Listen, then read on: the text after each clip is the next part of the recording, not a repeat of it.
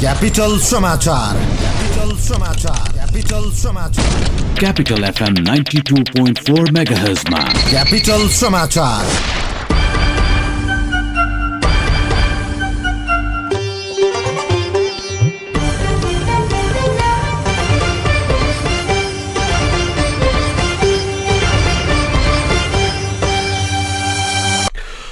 नमस्कार तथा शुभ प्रभात। आज मिति दुई हजार छत्तर साल जेठ सात गते मङ्गलबार।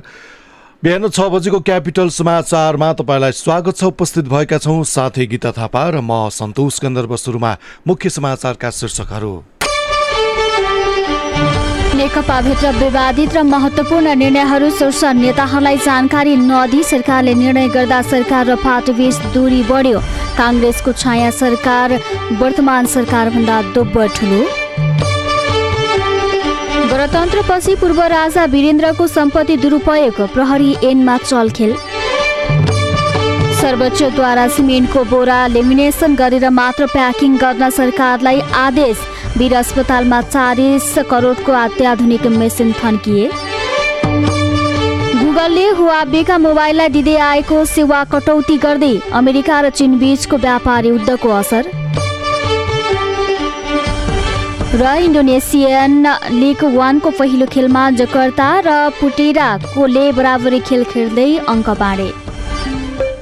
सर्वोत्तम सिमेन्ट मजबुती घरलाई उपहार सबैलाई। पचास बोरा सर्वोत्तम सिमेन्टको खरिदमा कार्ड स्क्रच गरी स्योर सर्ट पाउनुहोस्। पचपन्न इन्च र पैँसठी इन्च स्मार्ट टिभीका साथै बत्तिस इन्च र उन्चालिस inch LED TV fridge AC washing machine rice cooker stand fan water dispenser बार फोनका साथै हजारौंको संख्यामा टन्नै आकर्षक उपहारहरू। उपहार पाउनको लागि कुपन लिन नबिर्सिनुहोला।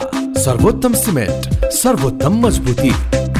ल्याबोरेटरी सेकेन्डरी स्कुल कृतिपुर काठमाडौँको भर्ना सम्बन्धी सूचना हाम्रा विशेषताहरू दक्ष अनुभवी शिक्षक शिक्षिकाद्वारा पढाइ हुने गुणस्तरीय शिक्षा खेल मैदानको राम्रो व्यवस्था बाल मैत्री शिक्षा होस्टेलको राम्रो व्यवस्था भएको।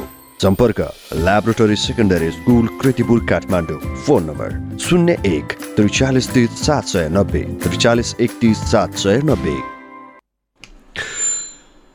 पत्र पत्रिकाको सङ्गालो क्यापिटल समाचार तपाईँ काठमाडौँमा ninety two point four megas प्रदेश नम्बर एकबाट radio Sarangi one one point three megas Gandaki प्रदेशबाट radio Sarangi ninety three point eight मेगासँगै देशका विभिन्न एफएम स्टेसनबाट एकैसाथ सुनिरहनु भएको छ।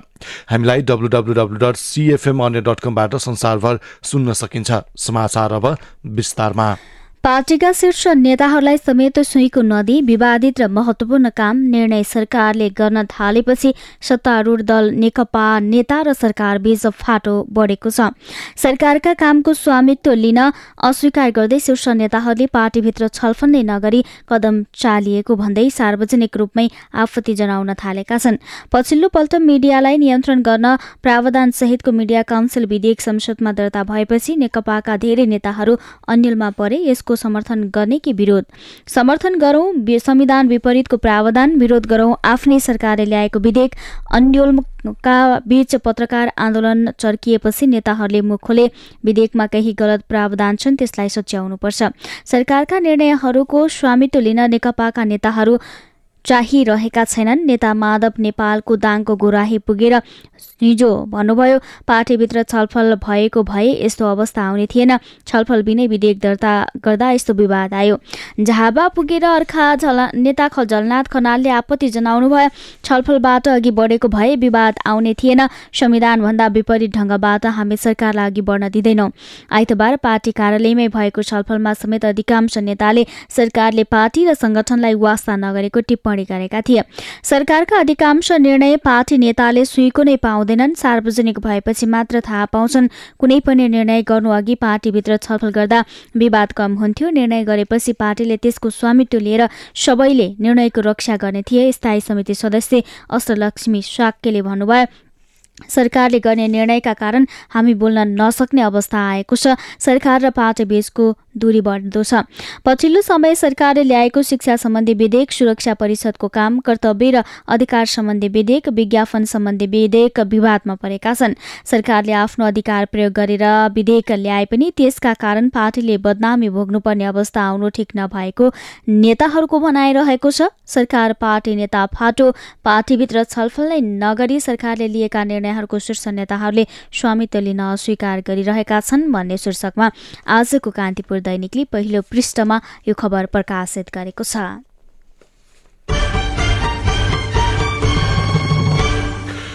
आजको नयाँ पत्रिकामा सरकारभन्दा दोब्बर ठूलो छाया सरकार शीर्षकमा अर्को खबर प्रकाशित छ। केपी ओली नेतृत्वको चौबिस सदस्यीय मन्त्री परिषदका काम खबरदारी गर्न कङ्ग्रेसले अन्ठाउन्न सदस्यीय छाया सरकार गठन गरेको छ।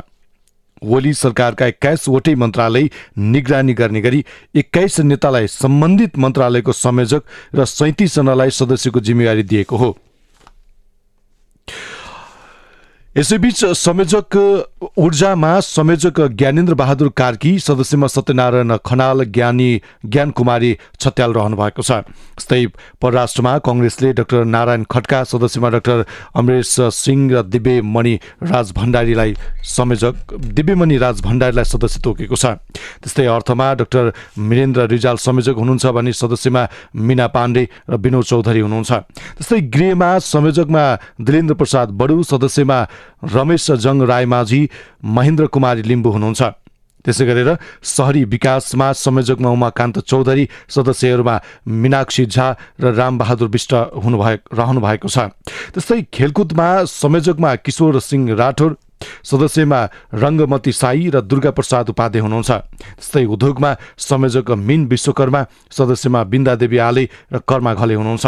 त्यस्तै शिक्षामा संयोजकमा गगन थापा सदस्यमा उमेश श्रेष्ठ र नमिता चौधरी हुनुहुन्छ। त्यस्तै खानेपानीमा संयोजकमा सुजता परियार र सदस्यमा मिना सुब्बा नागेन्द्र कुमार राई हुनुहुन्छ। त्यस्तै स्वास्थ्यमा संयोजकमा पार्वती डिसी चौधरी सदस्यमा सीताराम महतो र मोहन आचार्य हुनुहुन्छ। त्यस्तै फ्याक्टरमा संयोजकमा देवेन्द्र राज कडेल सदस्यमा प्रकाश स्नेही रसाइली र पर्मिला राई हुनुहुन्छ। त्यस्तै श्रममा संयोजकमा डाक्टर डिरा सङ्ग्रौला र सदस्यमा प्रकाश पत हुनुहुन्छ। त्यस्तै गरी संयोजकमा बहादुर सिंह लामा सञ्चारमा हुनुहुन्छ भने सदस्यहरूमा सूर्यबहादुर केसी र विमला नेपाली हुनुहुन्छ। त्यस्तै भूमि व्यवस्थापनमा संयोजकमा लक्ष्मी परियार सदस्यमा प्रमोद कुमार यादव स्मृति नारायण चौधरी हुनुहुन्छ। त्यस्तै सङ्घीय मामिलामा संयोजकमा अत्तर कुमार अत्तर मुसलमान र सदस्यमा तेज लाल चौधरी तेजुलाल चौधरी र धनकुमारी खतिवडा हुनुहुन्छ। त्यस्तै कृषिमा संयोजकमा पद्मनारायण चौधरी सदस्यमा अनिता देवकोटा र सतवर आरा खानम हुनुहुन्छ। त्यस्तै महिलामा संयोजकमा हुमा रेग्मी र सदस्यमा लाल काजे गुरुङ र हि गुरुङ हुनुहुन्छ। त्यस्तै सहरी विकासमा संयोजकमा भीमसेन प्रधान र सदस्यमा अभिषेक प्रताप शाह हुनुहुन्छ भने भौतिक पूर्वाधारको संयोजकमा सञ्जय गौतम र सदस्यमा जीव सिरिङ लामा देवप्रसाद तिमिलसेना हुनुहुन्छ। त्यस्तै वनमा संयोजकमा राजेन्द्र कुमार केसी सदस्यमा मुक्ता कुमारी यादव हुनुहुन्छ भने कानुनमा संयोजकमा राधेश्याम अधिकारी र सदस्यमा आवश्यकता अनुसार पछि थपिने भनेर समावेश गरिएको छ। यसैबीच प्रतिपक्षमा हुँदा पनि सरकारलाई खबरदारी गर्न समूह बनाएर जिम्मा दिने अभ्यास दुई हजार चौसठी साल पछिको हो भनेर गगन थापाले भन्नुभएको छ भने मन्त्री नखाएको म छाया मन्त्री बन्दिन भनेर नाम हटाए भन्दै मानबहादुर विश्वकर्माको भनाइ पनि छापिएको छ। उहाँले छाया मन्त्रीहरूको पहिलो ड्राफ्ट गर्दा मेरो नाम पनि थियो तर पछि त नखाएको मान्छे छाया सरकारमा बस्दिन भनेर हटाउन लगाए। उहाँले भन्नुभयो। त्यसै गरेर रामचन्द्र पौडेलले छाया मन्त्रीले काम गरेको हेर्न चाहन्छु भनेर अर्को खबर पनि आजको नयाँ पत्रिकामै प्रकाशित भएको छ। भने कानुन सरकारका कानुन मन्त्री भानुभक्त ढकालले प्रमुख प्रतिपक्षीय दलले सम्बन्धित मन्त्रालयलाई राम्रो सुझाव दिन र समन्वय गर्ने गरी गरेको यो निर्णय हुनुपर्छ भनेर भन्नुभएको छ। त्यसै गरेर सरकारले प्रभावकारी र जवाबदेही बनाउन निरन्तर निगरानी र खबरदारी गर्न सरकारकै शैलीमा अभ्यास गर्नु नै छाया सरकार हो। छाया सरकारका प्रधानमन्त्री र मन्त्रीलाई सरकारका मन्त्रीहरूले सम्हालेको मन्त्रालयको निगरानी गर्ने जिम्मेवारी हुन्छ। आफ्नै सांसदलाई सक्रिय बनाउन र सरकारमाथि पनि निगरानी बढाउन बेलायत अस्ट्रेलिया न्युजरल्या न्युजिल्यान्ड लगायतका देशमा छाया सरकारको अभ्यास गरिन्छ। सरकारभन्दा दोब्ब ठुलो छाया सरकार शीर्षकमा आजको नयाँ पत्रिकामा खबर प्रकाशित छ। गणतन्त्रपछि पूर्व राजाको सम्पत्ति राष्ट्रियकरण भयो तर यसको चरम दुरुपयोग बढेको छ। सरकारले व्यक्तिगत व्यक्ति लाभका लागि कानून समेत फेरि दिन थालेको छ। पूर्व राजा वीरेन्द्र र उनको परिवारका नाममा देशभर एक्काइस हजार पाँच सय त्रिसठी रोपनी जमिन भेटिएको छ। नेपाल ट्रस्ट अन्तर्गत ल्याए पनि सरकारले दुरुपयोग सदुपयोग गर्न सकेको छैन। दुरुपयोग रोक्न लागि परेको पनि छैन। राजधानीको छाउनीको पन्ध्र रोपनी एक आना जग्गा नेपाल ट्रस्टको हुने सर्वोच्च अदालतले अन्तिम फैसला गर्यो। त्यसलाई अटेर गरी पूर्व अधिकारी कुमारी प्रेरणा राज्यलक्ष्मी शाहले कब्जा जमाउनु भएको छ। प्रेरणाले यो जग्गा तत्कालीन राजा ज्ञानेन्द्र शाहले आफूलाई दाइजो बापत दिएको जिकिर गर्नुभएको छ। विजया घर भनेर चिनिने यो जग्गा घर जग्गा खाली गराउन ट्रस्टले पाँच महिना अघि नै पत्राचार गर्यो। काठमाडौँ महानगरले पनि घर जग्गा खाली गर्न पत्र लेखिएको छ। तत्कालीन प्रधान न्यायाधीश सुशीला कार्की न्यायाधीश दीपक कुमार कार्की र सपना मल्ल प्रधानको पूर्ण इजलासले एक वर्ष अघि यो सम्पत्ति नेपाल ट्रस्टकै नाममा फिर्ता गर्नुपर्ने फैसला गरेको थियो। वीरेन्द्रको सम्पत्ति बिल्ली बाथ भन्ने शीर्षकमा आजको अन्नपूर्ण पोस्टले खबर प्रकाशित गरेको छ। यता आजको राजधानीमा भने अख्तियारको उच्च निगरानीमा भूमाफिया र कर्मचारी शीर्षकमा अर्को खबर प्रकाशित छ।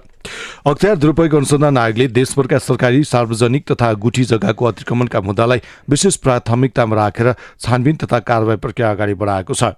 हाल भूमाफिया र संलग्न भनिएका उच्च तहका कर्मचारीदेखि सामान्य तहका कर्मचारीसम्म अख्तियारको उच्च निगरानीमा रहेका छन्। अख्तियारका सहसचिव प्रदीप कुमार र कोइराला अनुसार देशका अतिक्रमणमा परेका सार्वजनिक सरकारी तथा गुठी जग्गाका मुद्दालाई उच्च प्राथमिकतामा राखेर छानबिन भइरहेको छ। त्यस्ता मुद्दालाई उच्च प्राथमिकताका साथ आयोगले अनुसन्धान गरिरहेको छ उहाँको भनाइरहेको छ।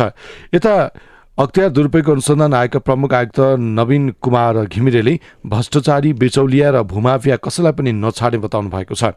उहाँले ती तिनै पक्षीय मुलुकको विकास र सुशासनका लागि अवरोध भएकाले अख्तियारले उनीहरूमाथि कठोर कदम चाल्ने चेतावनी समेत दिनुभयो। अख्तियारको उच्च निगरानीमा भूमाफिया र कर्मचारी शीर्षकमा आजको राजधानीमा खबर प्रकाशित छ। नेपाल प्रहरीभित्र तीस वर्षीय सेवा अवधि कायम राख्ने कि हटाउने भन्ने विवाद चलिरहँदा तत्कालका लागि सो प्रावधान नहटाउने गरी विधेयकको मस्यौदा तयार भएको छ। गृह मन्त्रालयले तयार पारेको मस्यौदामा तीस वर्षपछि भने तीस वर्षीय सेवा अवधि कायम नरहने व्यवस्था छ। प्रहरी एन दुई हजार बाह्रलाई प्रतिस्थापन गर्न बनेको नेपाल प्रहरीको गठन तथा सेवाका शर्त सम्बन्धमा व्यवस्था गर्न बनेको विधेयक एनका रूपमा लागू भएपछि भर्ना भएका प्रहरी कर्मचारीका हकमा मात्रै तीस वर्षीय सेवा अवधि लागू नहुने विधेयकमा उल्लेख छ। यस्ता प्रहरी कर्मचारीका लागि उमेर हद वा पदा अवधिका कारणमा आधारमा अवकाश पाउने प्रस्ताव गरिएको छ। प्रहरी संगठनभित्र तीस वर्षीय अवधि को प्रावधान हटाउँदा आइजिपीमा पुग्ने सम्भावना भएका प्रहरी अधिकृत समस्यामा पर्ने भएका कारण सेवा अवधि हटाउने प्रावधान तीस वर्षपछि धकलिएको छ। मस्यौदाको अवकाश उपदान र निवृत्ति भरण सम्बन्धी व्यवस्थामा हाललाई तीस वर्ष सेवा अवधि कायमै राखिएको छ। त्यस्तै सरकारले परराष्ट्र मन्त्रालयको सचिवमा जुनसुकै सेवाबाट पनि जान सक्ने गरी संसदमा पेश गरेको विधेयकले मुलुकको कूटनीतिक सम्बन्ध कमजोर बनाउने भन्दै परराष्ट्र मन्त्रालयले असन्तुष्टि जनाएको छ। सरकारको निर्णयलाई कूटनीतिक क्षेत्रका एक जानकारले पनि कूटनीतिक कमजोर बनाउने खेलका रूपमा अर्थ्याएका छन्। उनले भने कूटनीतिक सेवा विशिष्ट किसिमको सेवा हो। त्यसैले सरकारले हचुवाको भरमा निर्णय गर्नु हुँदैन। संसदमा भएको विधेयकमा आफ्नो राय व्यक्त गर्दै मन्त्रालयले विधेयकमा व्यवस्था गरिएका प्रावधान सच्याउन सुझाव दिएको छ। संसदीय समितिमा पनि परराष्ट्र जस्तो गम्भीर विषयमा गलत निर्णय हुँदा मुलुकलाई फाइदा नहुने मन्त्रालयको तर्क रहेको छ। प्रहरी ऐनमा चलखेल तीस वर्षपछि मात्रै तीस वर्ष सेवा अवधि हट्यो। परराष्ट्रमा सरुवा कूटनीतिक कमजोर बनाउने खेल भन्ने शीर्षकमा आजको नागरिक दैनिकले खबर प्रकाशित गरेको छ। क्यापिटल समाचारमा अब ब्रेकको पालो। बचत पनि गर्नु पर्छ ऋण पनि चाहिन्छ। सुरक्षा र सहज सेवा ब्याङ्कबाटै पाइन्छ। ब्याङ्कमा खाता अझै खोलौँ। राख्नुहुन्न भाका। गाउँ सहर जताततै प्रभु ब्याङ्कको शाखा। समृद्धिको सहायात्री प्रभु ब्याङ्क नै रोजौ। ब्याङ्क रोज्दा होइन भोलिसम्म सोचौँ। एक सय साठी भन्दा बढी शाखा भएको प्रभु ब्याङ्कसँगै कारोबार गरौँ। प्रभु ब्याङ्क विश्वास छाड्दै विश्वास जित्दै अघि बढ्दै।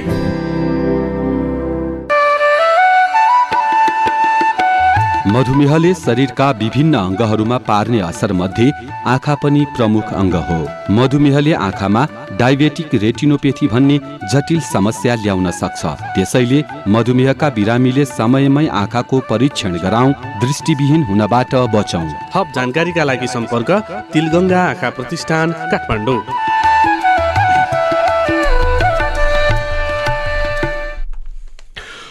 अब बाँकी प्रसङ्ग। राष्ट्रिय चिकित्सा विज्ञान प्रतिष्ठान नाम्सले चालिस करोड अन्ठानब्बे लाख रुपियाँमा खरिद गरेर ल्याएका दुईवटा नयाँ अत्याधुनिक मेसिनहरू झण्डै एक वर्षदेखि थन्किएका छन्। सार्वजनिक खरिद प्रक्रिया मिचेर अनियमित किसिमले औषधि उपकरणहरू खरिद गरिएको भन्दै विवाद भएपछि राष्ट्रिय चिकित्सा शिक्षा प्रतिष्ठानमा दुई थान ती मेसिनहरू थन्किएका हुन्। न्युरो सर्जरी इक्विपमेन्ट थन्किएका बिरामीहरू थन्किँदा बिरामीहरू भने मारमा परेको अस्पतालका कर्मचारीहरूले बताएका छन्। न्युरो सर्जरी इक्विपमेन्टले कुनै पनि अपरेसनलाई यथाशीघ्र पुरा गर्न मद्दत गर्ने डाक्टरहरू बताउँछन्। न्युरो सर्जन डाक्टर राजीव झाका अनुसार अपरेसनका क्रममा प्रविधिले बिसदेखि तिस प्रतिशत सहज बनाउँछ तर सोही उपकरणको खरिद प्रक्रिया नमिल्दा मेसिन थन्किएको र प्रयोग गर्न नसकिरहेको बताउनुहुन्छ। उता सार्वजनिक खरिद पुनरावलोकन समितिले intra operative CT with high end navigation system CT अनु सम्बन्धमा अत्याधुनिक मेसिन खरिद प्रक्रिया गैर कानुनी भएको ठहर गरेको छ। समितिले बोलपत्र मात्र माग गर्दा एक उपकरण सेट माग गरे पनि दुई उपकरण खरिद गरेको जनाएको छ। औषधि उपकरण खरिदमा व्यतिथि चालिस करोडका अत्याधुनिक मेसिन थन्किँदा बिरामी मर्कामा वीर अस्पतालको यो खबर आजको राजधानीमा प्रकाशित छ। सर्वोच्च अदालतले सिमेन्टका बोरा लेमिनेसन गरेर मात्र प्याकिङ गर्न सरकारलाई आदेश दिएको छ। सिमेन्टको धुलोका कारण मजदुर र उपभोक्तामा दम लगायत स्वास्थ्य समस्या सहित वातावरणीय प्रदूषण फैलिएको भन्दै दायर सार्वजनिक सरकारको रेटमा यस्तो आदेश जारी भएको हो। सर्वोच्चले मन्त्री परिषद कार्यालय स्वास्थ्य तथा जनसङ्ख्या मन्त्रालय भौतिक योजना निर्माण तथा यातायात व्यवस्था मन्त्रालय संघीय मामिला तथा स्थानीय विकास मन्त्रालयका नाममा आदेश दिएको हो। लेमिनेसन गरेको बोरामा सिमेन्टको प्याकिङ हुनुपर्ने विषय उपभोक्ताको हित जनस्वास्थ्य र स्वच्छ वातावरणका लागि अपरिहार्य विषय रहेको आदेशमा उल्लेख छ। नेपाल अन्तर्राष्ट्रिय श्रम संगठनको सदस्य सदस्य राष्ट्र भएको स्मरण गराउँदै सर्वोच्चले अन्तर्राष्ट्रिय स्तरमा जनाएका प्रतिबद्धताका दृष्टिले पनि श्रमिकको हित र कल्याण गर्नु दायित्व राज्यको दायित्व रहेको तर्फ सर्वोच्चले सजग गराएको छ। यस्तै कार्यस्थलको सुरक्षा र श्रमिकको स्वास्थ्य सम्बन्धी कुरा मानिए मानिसको बाँच्न पाउने हकसँग सम्बन्धित रहेको आदेशमा भनिएको छ। सिमेन्टका बोरा लिमिनेसन गर्नु भन्ने शीर्षकमा आजको नागरिक दैनिकमा खबर प्रकाशित छ। नेपालमा बर्ड फ्लूबाट एकजनाको मृत्यु भएपछि उनको नजिक गएका एक सय बहत्तर जनाको नमुना सङ्कलन गरी सरकारले परीक्षणका लागि जापान पठाएको छ। सोमबार जापानको डब्लुएचओ कोलावरिङ सेन्टर फर इन्फ्लुएन्जा प्रयोगशालामा नमुना पठाइएको इपिडियोमोलोजी तथा रोग नियन्त्रण महाशाखाले जनाएको छ। गत पन्ध्र चैतमा काभ्रेका एक्काइस वर्षीय युवकको बर्ड फ्लू सङ्क्रमणबाट ज्यान गएको थियो। सोही ल्याबले ती युवकलाई HI H five N one virus भएको प्रमाणित गरेको थियो। सर्वरोग विशेषज्ञका अनुसार उनलाई त्यो भाइरसका कारण मृत्यु भएको जनाइएको छ।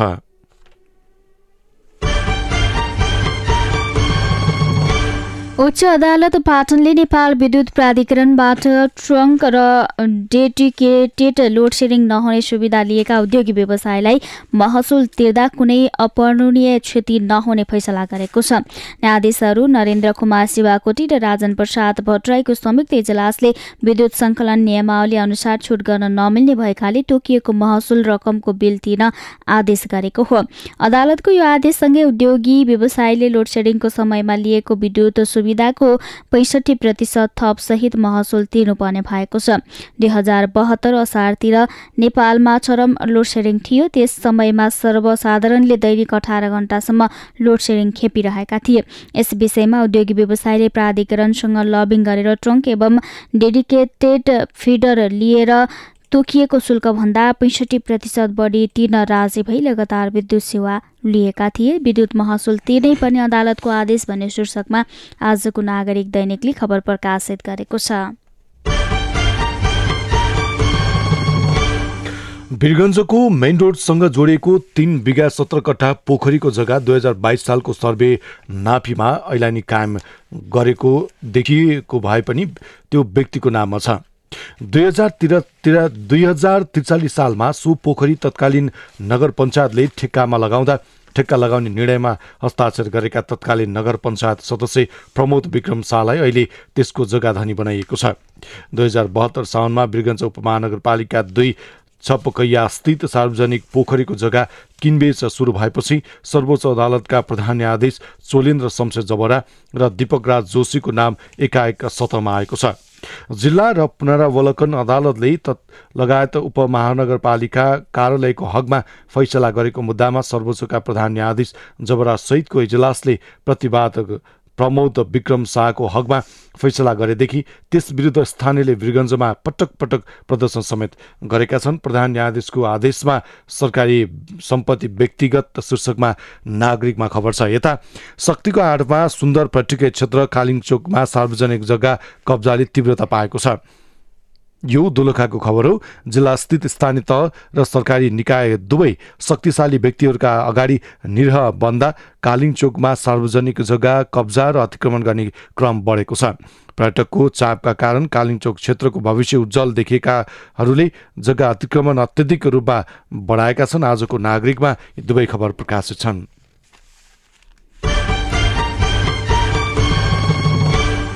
सरकारले आर्थिक कूटनीतिका सञ्चालनका लागि देशगत रणनीतिको मस्यौदा तयार गरेको छ। परराष्ट्र मन्त्रालयले गठन गरेको देशगत रणनीति तर्जुमा कार्यदलले तयार गरेको मस्यौदामाथि अन्तिम छल चरणको छलफल भइरहेको छ। देश कुन देशसँग कस्तो आर्थिक सम्बन्ध राख्दा त्यसले राष्ट्रलाई सबैभन्दा बढी फाइदा गर्छ भन्ने निक्योल गर्न यो रणनीति तयार गरिएको हो। नेपालको प्राथमिकतामा रहेका देश अलग अलग देशसँगका आर्थिक सम्भावनाका क्षेत्र र आर्थिक कूटनीतिको आधार पनि रणनीतिमा फैलाइएको छ। आर्थिक कूटनीतिको मस्यौदा तयार पहिलो प्राथमिकतामा भारत र चीन भन्ने शीर्षकमा आजको नयाँ पत्रिका दैनिकमा यो खबर प्रकाशित छ। काठमाडौँ महानगरपालिकाले घर भाडा बापत वार्षिक दुई करोड चार लाख तेइस हजार तिन सय चालिस रुपियाँ तिर्दै आएको छ। महानगरले केन्द्रीय कार्यालयमा रहेको जेडिए भवनको मासिक भाडा आठ लाख उन्तिस हजार दुई सय पचपन्न सहकारी योजना आएको रहेको भवनको दुई लाख तेह्र हजार सामाजिक विकास सम्पदा विपद व्यवस्थापन विभागमा रहेको भवनको दुई लाख सात हजार उनासाठी सहरी विभाग रहेको भवनको एक लाख बाह्र हजार र राजस्व भवन इजलास सहरी पूर्वाधार विभाग रहेको भवनको भाडा तिन लाख छ्यालिस हजार नौ सय चालिस रुपियाँ तिर्ने गरेको छ। देशकै जेठो महानगर काठमाडौँले बागदरबारमा बनाउन लागेको नयाँ भवनको डिजाइन चौध कार्तिक दुई हजार चौहत्तरमा सार्वजनिक गरेको थियो। बयालिस महिनामा भवन निर्माण सम्पन्न हुने महा महानगरले बताएको थियो तर सम्पदा संरक्षण अभियन्ताहरूले बागदरबार पुरातात्विक सम्पदा भएकाले नभत्काई रेट्रोफिटिङ गर्न सुझाव दिएका थिए। महानगरले बागदरबार भत्काउन खोजेपछि अभियन्ताहरूले सर्वोच्चमा रिट हालेका थिए। दुई गत सोह्र असोजमा सर्वोच्च अदालतले भवन निर्माणको काम रोक्न अन्तरिम आदेश जारी गरेपछि काम रोकिएको छ। महानगरपालिकाको घर भाडामै वार्षिक दुई करोडभन्दा बढी खर्च शीर्षकमा आजको नयाँ पत्रिकामा खबर छ। संविधान सभाको पहिलो बैठकले दुई सय चालिस वर्ष लामो राजतन्त्र अन्त्यसँगै तत्कालीन सरकारले नारायण हेटी दरबारलाई नारायण हेटी दरबार सङ्ग्रहालयमा परिणत गर्यो। यो सँगै ऐतिहासिक सम्पदा बनिसकेको नारायण हेटी दरबारका सबै संरचनाहरू संरक्षित हुँदै राजतन्त्रका विषयमा अध्ययन गर्न थलो बन्न पुगे। तर तत्कालीन राजा ज्ञानेन्द्र शाह रानी कोमल सहित राज परिवारका सदस्यले प्रयोग गरेका एघारवटा बुलेट ग्रुप गाडी भने त्यहाँ छैनन्। पुराना गाडीहरू भने व्यवहारिसी अवस्थामै बाहिर छन्। उचित संरक्षण गरेर सङ्ग्रहालयमै राख्नुपर्ने ऐतिहासिक महत्व बोकेका सवारी साधन सरकारी निर्णयबाट उपराष्ट्रपति नन्दबहादुर फुन र नेपाली सेनालाई हस्तान्तरण गरिएको छ। उपराष्ट्रपति र सेनालाई नारायण हेटे सङ्ग्रहालयका गाडी दुईवटाको मर्मतमै तीन करोड खर्च भन्ने शीर्षकमा आजको नागरिक दैनिकमा खबर प्रकाशित छ। अब केही अर्थ प्रसङ्ग आगामी वर्षका लागि सडक क्षेत्रलाई करिब एक खर्ब बजेटको प्रस्ताव अर्थ मन्त्रालयमा पेश भएको छ। सडक विभागले उक्त बजेट माग गरेको हो जुन अघिल्लो आर्थिक वर्षभन्दा करिब तीस प्रतिशत बढी हो। उक्त रकमले नयाँ र केही पुराना सडक तथा पुलको स्तर उन्नति गर्ने विभागले जनाएको छ। विभागका महानिर्देशक केशव कुमार शर्माका अनुसार सप्तरीको कञ्चनपुर कमला सडक र मुगलिन पोखरा सडकलाई चार लेन बनाउन लागि छ। आजको कान्तिपुरमा खबर छ। सरकारलाई चालु आर्थिक वर्ष राजस्व सङ्कलनको लक्ष्य पूरा गर्न कठिन देखिएको छ। चालु आर्थिक वर्षको दस महिनामा वार्षिक लक्ष्यको बहत्तर प्रतिशत मात्र राजस्व सङ्कलन भएको छ। चालु आर्थिक वर्ष सकिन दुई महिना बाँकी छ। सरकारी लक्ष्य अनुसार राजस्व उठाउन अब दुई खर्ब एकाउन्न अर्ब अडतिस करोड रुपियाँ सङ्कलन गर्नुपर्छ। बजेटको मध्यावधि समीक्षामा राजस्व लक्ष्य संशोधन गरी अर्थले राजस्वको लक्ष्य नौ खर्ब सत्र अर्ब उन्नाइस करोड रुपियाँ तोकेको छ आर्थिक वर्षको सुरुमा सरकारले बजेट मार्फत नौ खर्ब पैँतालिस अर्ब राजस्व सङ्कलन गर्ने लक्ष्य राखेको थियो। राजस्वको लक्ष्य पूरा गर्न कठिन भन्ने शीर्षकमा आजको अन्नपूर्णको अर्थतन्त्र भन्ने पेजमा छापिएको छ।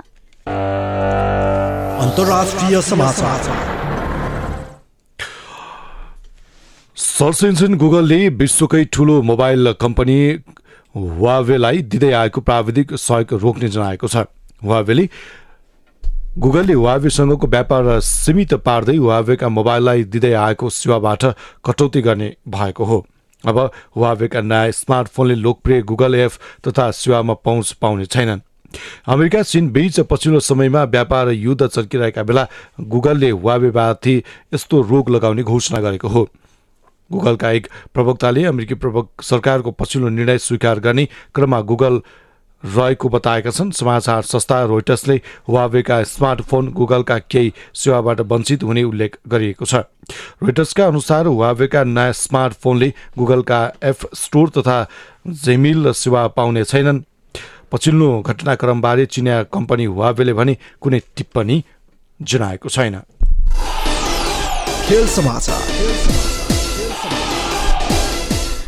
र नेपाली राष्ट्रिय टोलीका मिडफिल्डर रोहित चन्द्र रहेको पर्सिजा जकर्ताले इन्डोनेसियन लिग वानको पहिलो खेलमा बराबरी खेलेको छ। साबिक विजेता समेत रहेको जकर्ताले हिजो बारिटो पुटेरासँग एक एक गोलको बराबरी खेल्दै अङ्क बाँडेको हो।